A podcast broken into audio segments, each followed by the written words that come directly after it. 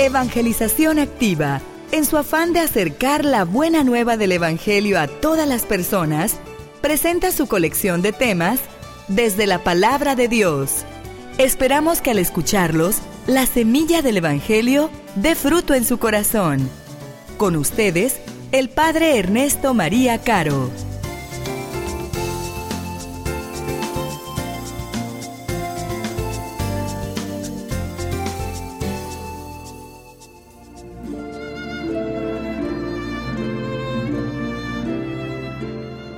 En aquel tiempo comenzó Juan el Bautista a predicar en el desierto de Judea diciendo, arrepiéntanse porque el reino de los cielos ya está cerca.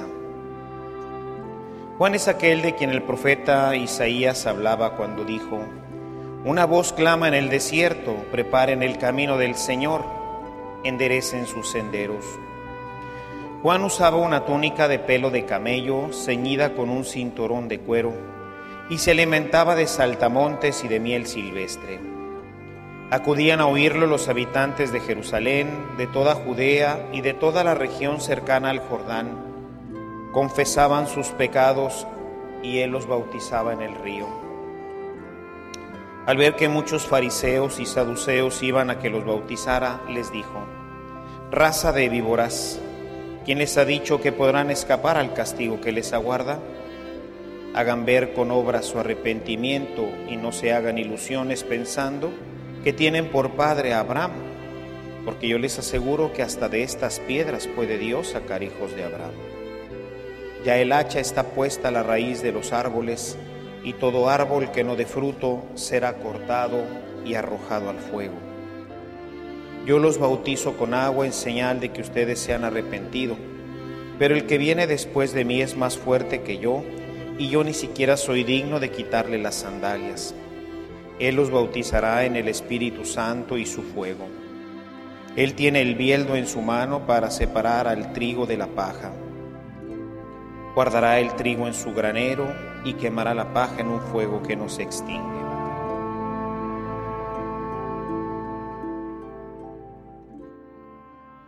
El tema que nos presenta la liturgia del día de hoy es el tema del reino. Decíamos la semana pasada cómo la llegada de Jesús pues es todo un acontecimiento para nosotros. Es el acontecimiento, decíamos, que nos recuerda que Jesús es ya una realidad en nosotros, pero también decíamos la semana pasada es una realidad que nos habla de la segunda venida. Y por eso hablábamos de que nuestro tiempo del adviento tendría que ser un tiempo muy especial para prepararnos a esta segunda venida. La fiesta de la Navidad sería pues un ensayo, una preparación gozosa, esperando a este Señor que se acerca y que toda la iglesia le dice, Maránata, ven Señor Jesús. Pero también el tiempo de la Navidad es un tiempo que nos recuerda que con la llegada de Jesús a nuestras vidas se inauguró la realidad del reino. El reino de los cielos, mis amados hermanos, no empieza entonces el día en que nos morimos. En ese día alcanzamos la plenitud. Pero el reino de los cielos, predicaba Jesús, ya está en medio de ustedes. Y esta es la realidad que nosotros deberíamos de vivir continuamente, la realidad del reino. Por lo tanto, ahora el tiempo del adviento nos habla de establecer el reino es una realidad inaugurada por Cristo, pero es también una realidad que nosotros tenemos que ir desarrollando. Y pensando en esta idea, Isaías en este capítulo 11, los primeros 10 versículos, ya desde el Antiguo Testamento presagiaba y nos quería iluminar sobre lo que es el reino de los cielos, primero vivido aquí entre nosotros y después en su plenitud en el cielo. Y quisiera releer con ustedes estos primeros versículos, sobre todo eh, los versículos del 5 en adelante, porque a veces cuando lo va leyendo el lector no siempre tenemos la oportunidad de, de escucharlo con atención. y sobre todo con una orientación que es la que le estamos ya dando en este momento. Es Isaías capítulo 11, voy a leer los versículos desde el 6 al 8. Isaías profetiza lo siguiente. Entonces el lobo y el cordero vivirán en paz. El tigre y el cabrito descansarán juntos. El becerro y el león crecerán uno al lado del otro y se dejarán guiar por un niño pequeño. La vaca y la osa serán amigas y sus crías descansarán juntas. El león comerá pasto como el buey y el niño podrá jugar en el hoyo de la cobra. Podrá meter la mano en el nido de la víbora. Si ustedes se fijan, uno dice, ¿de qué se trata? O sea, ¿de qué está hablando Isaías? O sea, todas estas realidades que nos presenta, pues sabemos que son imposibles de vivir. El lobo y el cordero vivirán en paz. el lobo ve a un cordero y se lo va a tratar de comer. El becerro y el león crecerá uno al lado del otro. Pues lo mismo, ¿verdad? La vaca y la osa serán amigas. El león comerá pasto. ¿Qué es lo que nos quiere entonces decir Isaías? Isaías nos habla de que el reino es una realidad maravillosa, que está cifrada por una situación fundamental, la armonía perfecta. El reino de los cielos es el establecimiento de la plaza perfecta, tan grande y tan inimaginable como el hecho de que un lobo y un cordero coman juntos. A veces nos pasa, mis amados hermanos, que pues esta realidad que supera nuestro entendimiento, ni siquiera en su forma más simple la vivimos en nuestras propias casas. Y no es que en nuestra casa esté un león y un cabrito o un becerro no es que el lobo esté junto con la ovejita. No, es el papá con el hijo o el hijo con el papá. Pleitos, discusiones, falta de armonía en nuestras casas. Hoy esta es una triste, muy triste realidad en muchísimos hogares, en hogares que decimos católicos, en hogares cristianos, en donde, como dice el refrán, vivimos como perros y gatos. La realidad del reino, la primer elemento de la realidad del reino, se puede hacer clara y visible por la armonía y la paz. Son elementos fundamentales de la vida del reino. Nosotros deberíamos de experimentarla cada Navidad nos recuerda que la paz de Dios ha venido a nosotros, que el reino ya está entre nosotros y tiene que hacerse manifiesto a través de la armonía y de la paz entre el Padre y el Hijo, el Hijo y el Padre, entre los hermanos, los vecinos y toda la gente que convive con nosotros.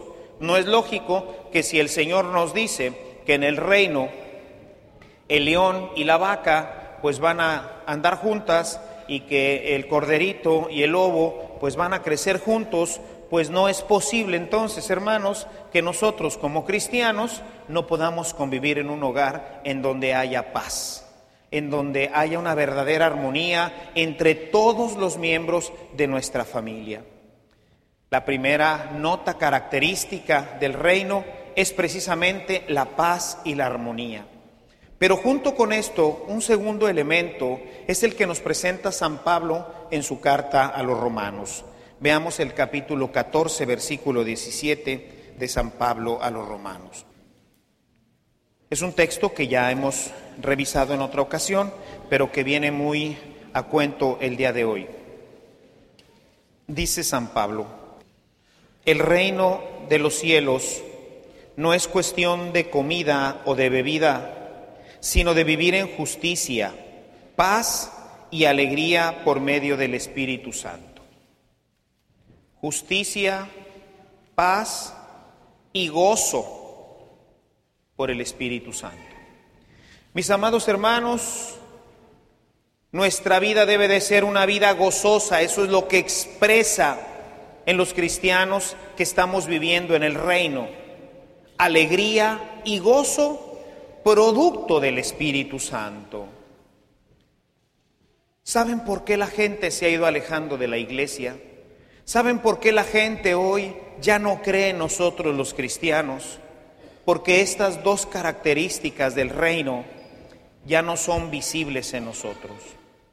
La gente no nos ve gozosos, no nos ve alegres, no ve que haya en nuestras familias y en nuestras comunidades paz y alegría, no se ve la armonía que debería de reinar entre nosotros. Jesús decía, cuando vean cómo se aman, creerán. Y esto lo hemos perdido, mis hermanos.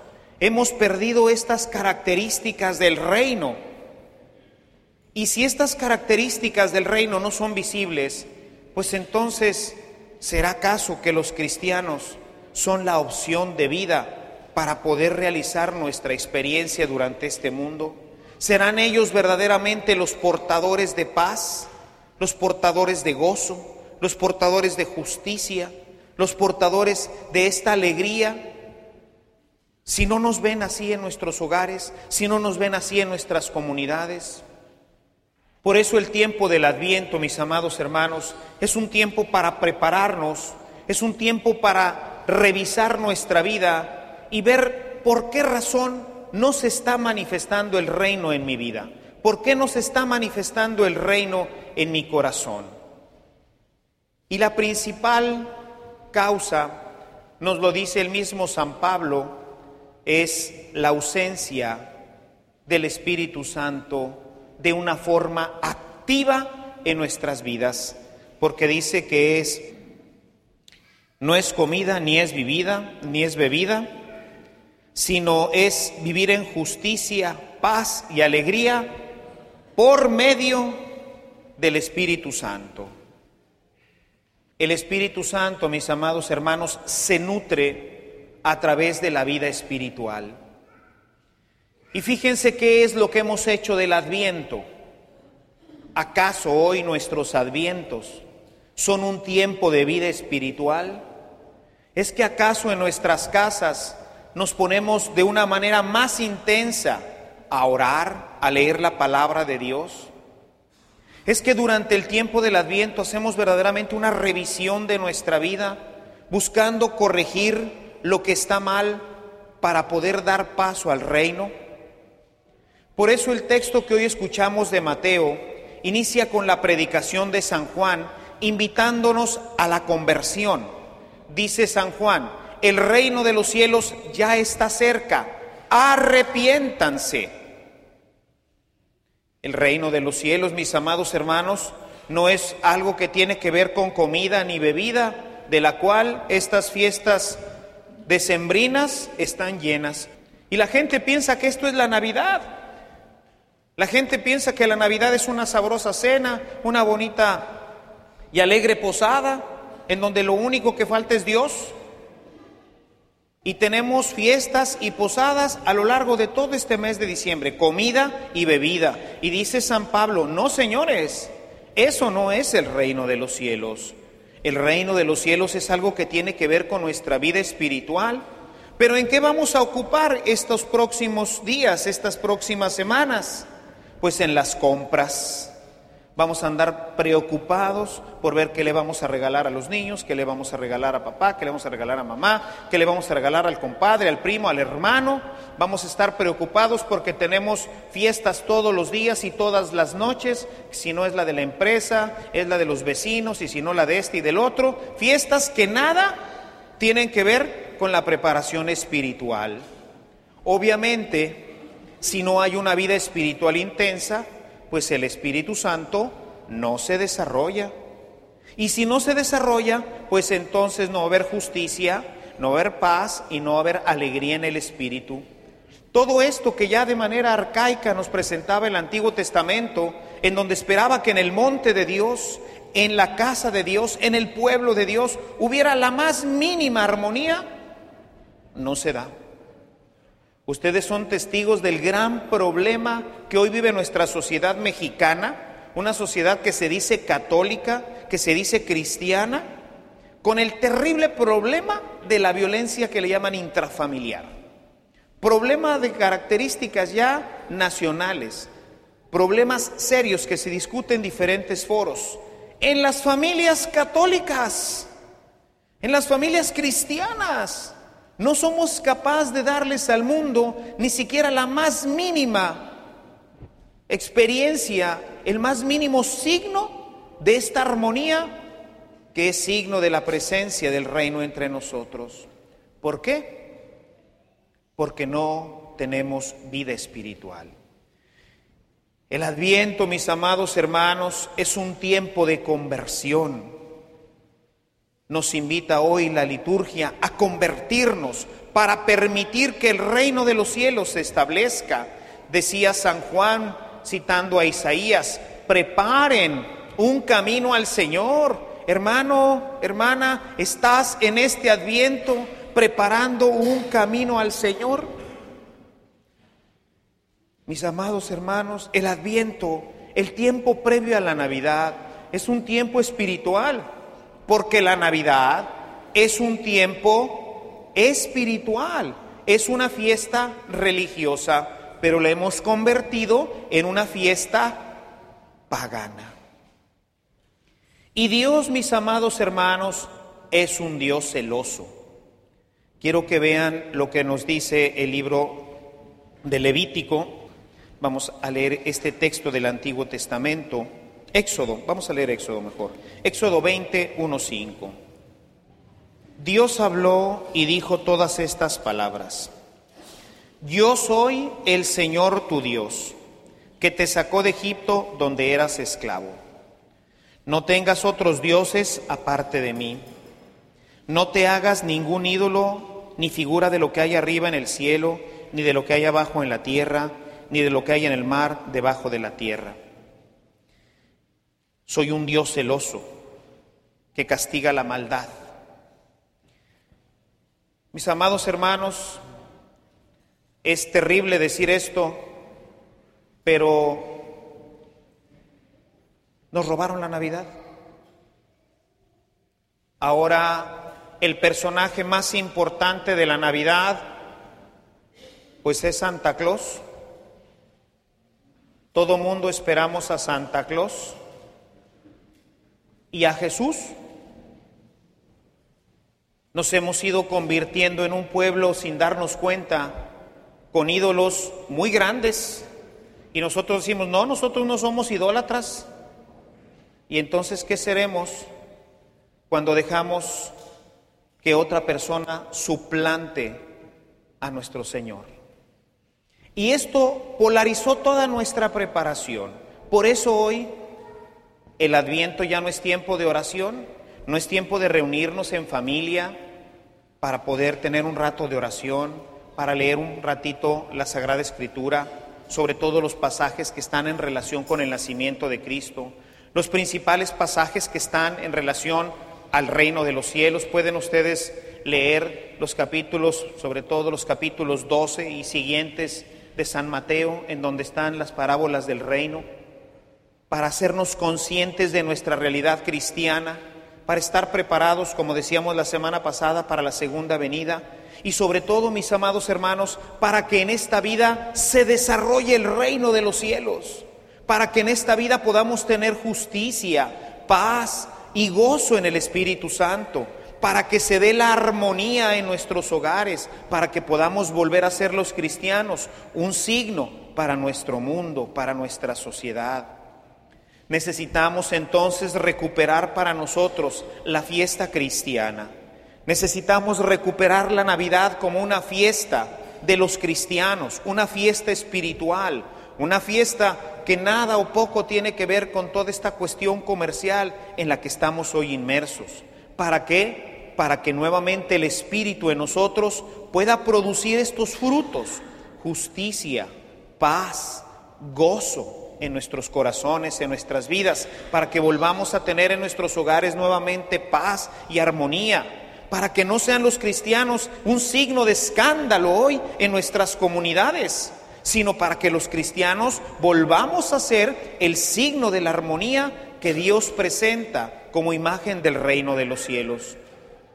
Si nosotros durante este adviento no hacemos un adviento diferente, si durante este adviento seguimos con estas prácticas que tenemos ya durante tantísimos años de comprar, comprar, comprar, correr, correr, correr, correr, de andar metidos en toda clase de fiestas, comida y bebida, dice San Pablo, eso no es el reino de los cielos. Si estamos preocupados por ver para mañana qué fiesta me toca en la casa de quién, vivir todos desvelados, gastando, gastando, gastando, gastando, pues el ídolo ahí está, el ídolo del dinero, el ídolo del Santa Claus, el ídolo de las reuniones, el ídolo de la comida, el ídolo, todo, todos los ídolos del mundo traemos en esta Navidad.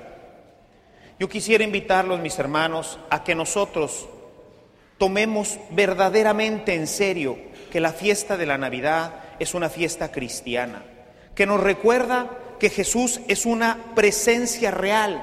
Él se encarnó y quiso quedarse entre nosotros, pero también que esta Navidad recordemos que el reino de los cielos ya es y debe ser una realidad de nuestros hogares, una realidad de nuestros ambientes, una realidad que nos haga vivir plenamente felices, esperando gozosos el momento en que Jesús decida regresar para llevarnos a participar de su gloria eterna. El cristiano está llamado en esta tierra, mis hermanos, a vivir feliz, a vivir lleno de paz, lleno de gozo, de alegría, de armonía. Es un constructor de estas verdades y de estas realidades pero no se dan porque el Espíritu Santo sigue sepultado por un materialismo terrible que hoy aplasta gravemente a la comunidad cristiana. Recuperemos para Cristo la fiesta de la Navidad, recuperemos para nuestra iglesia esta preparación del Adviento, que no sea solamente comida y bebida, sino sobre todo justicia, paz y gozo en el Espíritu Santo que no sea solamente comida y bebida, sino principalmente el desarrollo profundo de nuestra vida espiritual. Alabado sea Jesucristo.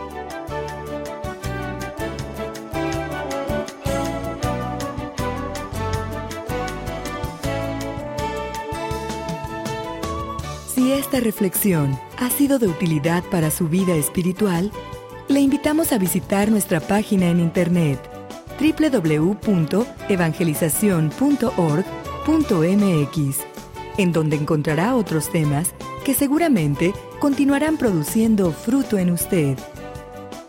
Que la paz de Jesucristo permanezca en usted y toda su familia, y que la ternura de María abrace su corazón.